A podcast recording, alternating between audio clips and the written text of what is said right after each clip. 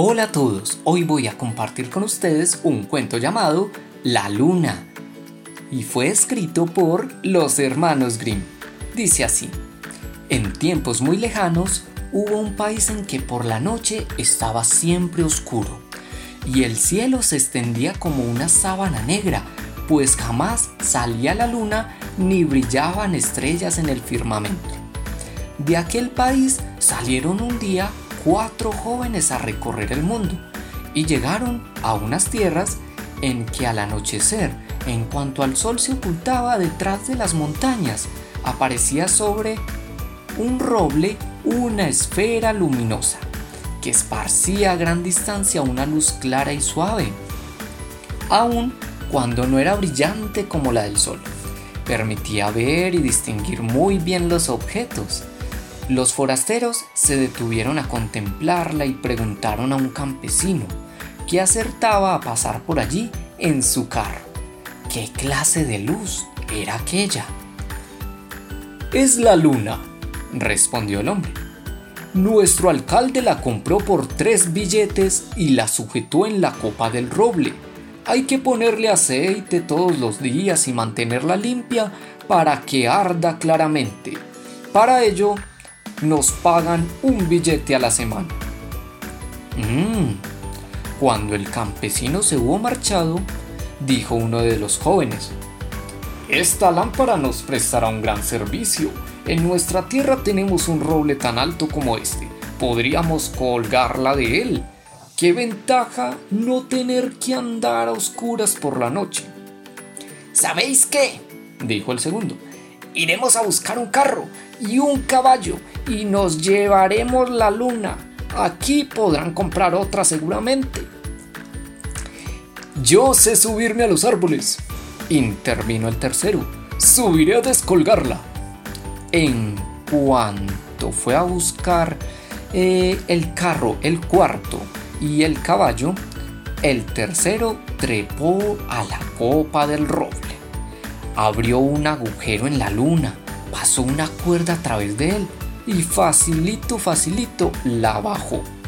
Cuando ya tuvieron en el carro la brillante bola, la cubrieron con una manta para que nadie se diese cuenta del robo. Y de este modo la transportaron sin contratiempo a su tierra, donde la colgaron de un alto roble. Viejos y jóvenes sintieron gran contento cuando vieron la nueva iluminaria esparcir su luz por todo el campo y llenar sus habitaciones y sus casas. Los enanos salieron de sus cuevas. Los duendecillos, en sus rojas chaquetitas, bailaron en coro por los prados. Los cuatro se encargaron de poner aceite en la luna y de mantener limpio el pabilo, y por ello les pagaban un billete a la semana. Pero envejecieron, y cuando uno de ellos se enfermó y previó la proximidad de la muerte, dispuso que depositaran en su tumba, al enterrarlo, la cuarta parte de la luna, de la que era propietario, claro. Cuando hubo muerto, subió el alcalde al roble y con las tijeras de jardinero cortó un cuadrante de la luna y fue colocado en el féretro. La luz del astro quedó algo debilitada, aunque poco, pero a la muerte del segundo hubo que cortar otro cuarto, con la consiguiente mengua de la luz. Más tenue quedó aún después del fallecimiento del tercero, que se llevó también su parte, y cuando llegó la última hora del cuarto, las tinieblas volvieron a reinar en el país. Oh, qué triste quedó la gente. La gente que salía por la noche sin linterna se daban cabezazos. ¡Pum! ¡Pam! ¡Tan! Y todo eran choques y trompazos. ¡Pum! ¡Pam! ¡Tas! Pero al unirse la luna en el mundo subterráneo, las cuatro cuadrantes de la luna estaban tan junticos que empezaron a iluminar el reino bajo la tierra. Allí, donde habían muertos, comenzaron a agitarse y a despertarse del último sueño. Extrañáronse un poco al sentir que veían de nuevo. Eh, claro que la luz de la luna les bastaba, pues sus ojos se habían, se habían podido debilitar tanto que no habrían podido resistir el resplandor del sol. Levantáronse entonces de sus tumbas y alegres reanudaron su antiguo modo de vida.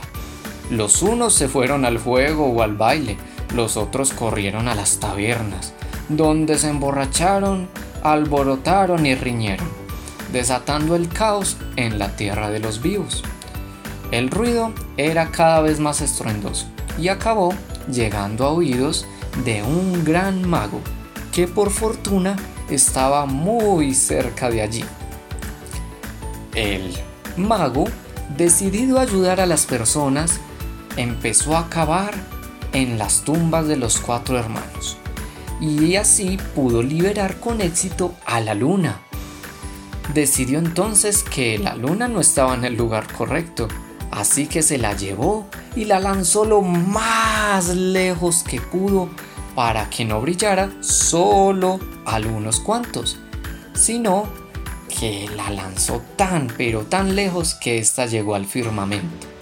Allí, pues ya no brillaba para los muertos, sino para los vivos, y donde la luna pudo brillar tan pero tan feliz, pues ya no estaba atada a ningún árbol Así pudo entonces volver la luna a un lugar muy especial y los muertos regresar a sus tumbas. El fin.